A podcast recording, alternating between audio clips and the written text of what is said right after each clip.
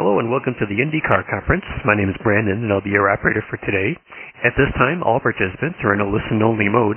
Later, we will conduct a question-and-answer session during which you can dial star one if you have a question.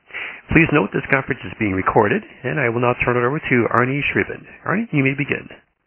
Thank you, Brandon, and welcome everyone to today's IndyCar Media Teleconference. Over the next few weeks, we'll be highlighting the contending drivers for the 2018 Verizon IndyCar Series Championship. We're pleased to be joined today by Will Power, the winner of the 102nd Indianapolis 500 of Team Penske. Will, thanks for uh, taking the time to join us today. Oh, yeah. Thanks, Donnie. Uh, really appreciate you uh, having me here in the conference room, but um, also allowing me to speak to the media. All right, thanks, Will. You've had a uh, roller coaster of a 2018 season. Obviously, the high point has to be the month of May when you not only won the Indy 500 but the uh, Grand Prix of Indianapolis. But what what has 2018 been from your perspective? Yeah, it, it, you're right. It's been very up and down. Um, uh, you know, the highlight, absolutely winning the 500, but as far as the championship goes, had great speed, great qualifying. Uh, just had uh, very had too many DNFs basically. Still in the game, you know, it can change very quick. I mean, I was 70 points out coming into the month of May, and I left the month of May leading the championship. So, um, very focused on having a good finish to the season. All right. Uh, you've been involved in uh, championship races before. Obviously, you won the 2016 Verizon IndyCar Series Championship. Uh, what experience do you take from previous championship uh, races um, do you bring into the final four races of the season? Eh, you know, it's different every year. Um, you know, you just you gain experience over the years of just completing the races, but it's just doing the right things that win races. Basically, you don't actually think of it as a, a championship. You just try execute um, each day you're at the track. So that's that's the focus. Right. Um, kind of talking about this championship. He talks about taking it race by race. What will it take to make up the ground, not only on Scott Dixon, who's leading the championship, but the other three guys in front of you, uh, including yeah. teammate Josef Newgarden, uh, Rossi, and Hunter-Reay? Yeah, I think, uh, I think, you know, obviously Newgarden and Rossi are definitely very reachable, but Dixon, we need to ha- we need him to have a bad run. Simple as that. That's, that's, that's how we, uh, we're going to catch him. Um, you know, he, he he's had a very good run all year, very smooth, very consistent. So um, we just need him to have a bad day, basically. Right, finally, uh, for me, uh, the next race is the uh, ABC Supply 500 at Pocono Raceway. Uh, you've won back-to-back races at Pocono, um, won three of the last four 500-mile races, um, and you're the first guy to do the uh, back-to-back at Pocono ever in IndyCar. So as a guy who's been known as a road and street course guy for most of your career, yeah. Uh, what is it about Pocono that suits you so well? No, it's actually super speedways, but yes, Pocono has been a track that I've just really enjoyed. Always done well there at the races, so um, yeah, looking forward to to running there again. Um, and love super speedways. Really, really um, feel right at one with them. So yeah, all right, uh, Brandon, let's open up for questions for Will Power. Okay, thank you. We'll now begin the question and answer session. If you have a question, please press star one on your telephone keypad. If you'd like to be removed from the queue, please press the pound sign or the hash key. If you're on a speakerphone, please pick up your handset first before dialing the numbers. Once again, if you have a question, please press star one on your telephone keypad. And from Racer, we have Robin Miller. Please go ahead. Hey, Will, uh, right now this this season's on. I speak to have Hello. Hey. Breaking up there, Robin. Good hey, buddy. I don't know. I just keep hearing these buzzers. Um, Look, just just get a uh, Verizon phone, Robin, and you'll be right. So I should shift hand this Sprint phone. Okay, I got you. Hey, yeah. Will, well, we're on a pace to have maybe the lowest number of questions in the season ever in the la- in, in modern history. It's only just a little over 10% of the races have been run under yellow. You know, we've had Elkhart Lake in Mid Ohio with no cautions. Toronto only had 12. How do you, do you assess this? As is it drivers? Is it the aero kits? Is it both? How do you, how, why has it been so good? Um, I would say it's uh, obviously the level of competition now. You know the you have a, you have a lot more continuity of drivers in IndyCar these days, so obviously people understand the racing and um, uh, uh, and the cars a lot better. But it's just you, there's no bad drivers in the field anymore. Um, they all know how to race hard but fair, and uh, you know IndyCar developed a great car to drive. It's it's you know you got to you got to hang it out, but it's forgiving and. Uh, um, yeah, it's it's very interesting how green the races have been, but it's not surprising um, with the level uh, of uh, driver talent. Thanks. Hey, oh, hey, so the follow-up, you said it, and so did Bourdais the other day. Is it the fact that you're able to run, like on a road course and street course, you can run so much closer to people now, and, and if they make just a mistake, you can pass them, but they, you don't necessarily have to knock them out of the way? I mean, that, that's kind of what yeah pretty much the same thing did, you know? Yes, that's true. The way that they developed this car is you can run very close um, with the the, you, you, the air does not disturb you anywhere near the old car. So yes, that that is uh, that's true. And so you're not taking a desperate move. You're already pretty close.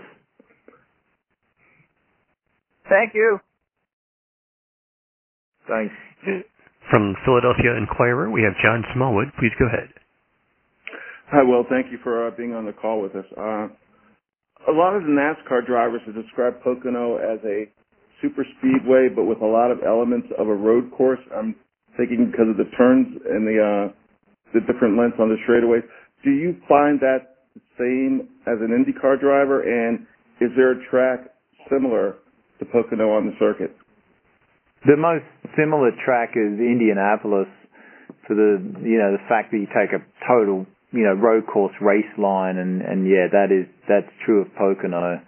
Uh, it's just yeah, it's a super speedway with you know, the thing that differentiates that track is that it really is three very different corners. You know, one with a lot of banking, one that's very open and pretty much wide open every lap, and then one that's kind of like Indianapolis um, with no banking and the car slides around. So it's a it is a great race circuit. Really, really cool. A lot of fun.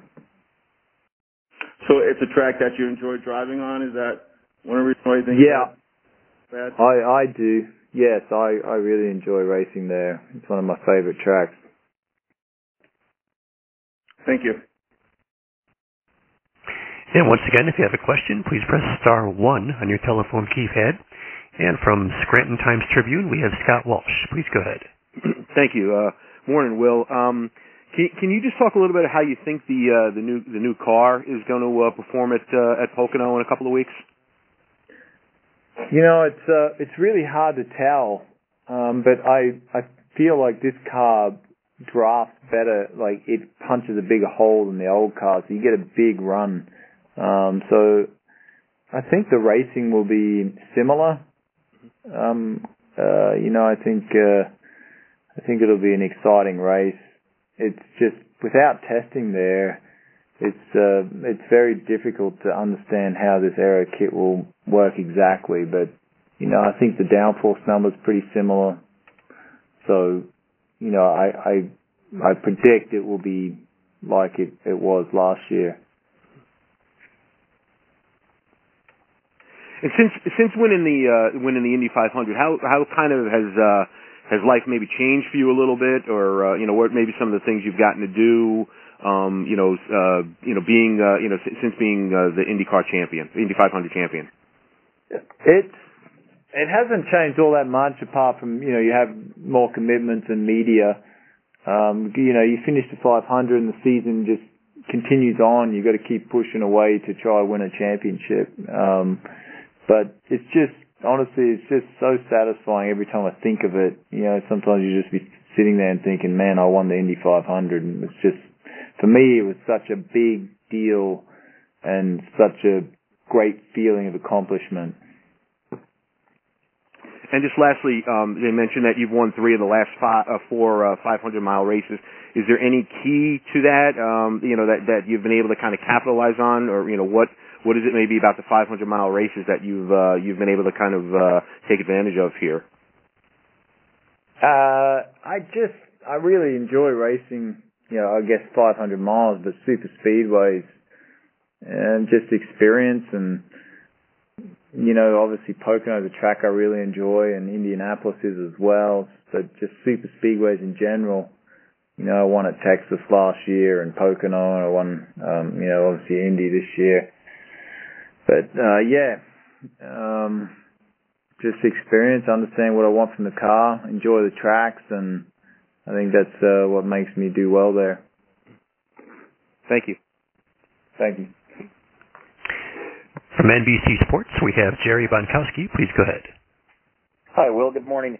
A couple of real quick, quick questions. Number one, you know, if the final race was tomorrow, let's say, in Sonoma, and where you're at in the points, you certainly are going to have the double points at Sonoma as well, too.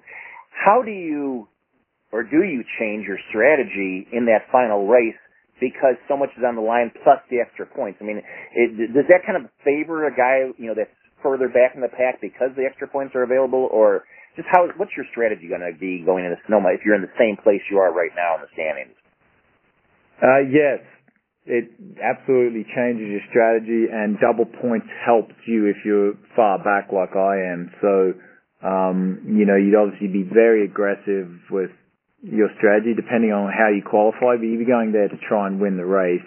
And, you know, maybe you'd take a big risk strategy wise to do that. Even on the track as far as you race, you'd be quite aggressive. So, um, yeah, double point situation is great for my position. Exactly. Uh, another question. You know, last year after Takuma won, you know his his win was you know such it, it played out throughout the rest of the season and into, into the off season in Japan quite uh, quite heavily in the media. Have you kind of heard anything back from you know uh, Australia? I mean, how is how has your win in the 500 been, you know, uh, not only received, but I mean, are people still talking about it? Are they looking forward to you coming back there, uh, hopefully in the off season with the trophy to visit, like Takuma did? And what, what's what's it like back in Australia? What have you heard back from them? Um, yeah, it was. It got a lot of coverage, obviously, when it happened. Um, and you know, I haven't been down down there, so I don't really know, um, you know, how how much it's followed now. But um, you know, I think we're kind of maybe planning on taking the Borg Warner there. Just depends on the situation. Um, but okay. yeah, we'll, we'll think about that in the off season. Okay. Thanks, Will. Appreciate it. And once again, if you have a question, please press star one. And from Franklin Times, we have Mike Thomas. Please go ahead. Uh, yes. Uh, well, speaking of Indianapolis, you were able to go back there yesterday for a Firestone tire test. Uh, what was the feeling going, go, like going back there for, for the first time after you were winning there? Yeah, it was pretty nice feeling driving through the uh, tunnel um, and just going back to that place with such great memories. And to actually get back out there on the track, but yeah, yeah, yeah, yeah, yeah. Always brings a smile to my face. Um, you know, anytime I think about or obviously drive into the place at Indianapolis. And what kind of things were you able to accomplish for, for Firestone and IndyCar yesterday?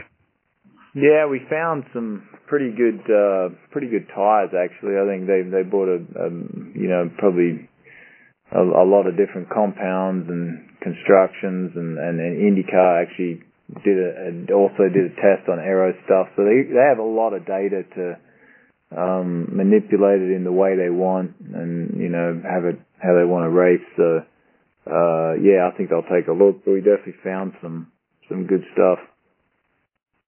Great, thank you very much. Thank you. It looks like no further questions at the moment. We'll turn it back to our speakers for closing remarks. All right. Thank you, Brandon. Uh, that will, uh, seeing as we have no extra questions for Will, uh, we'll wrap up today's IndyCar Media teleconference. Uh, this teleconference will be available on a digital tape replay approximately one hour after the conclusion of the call.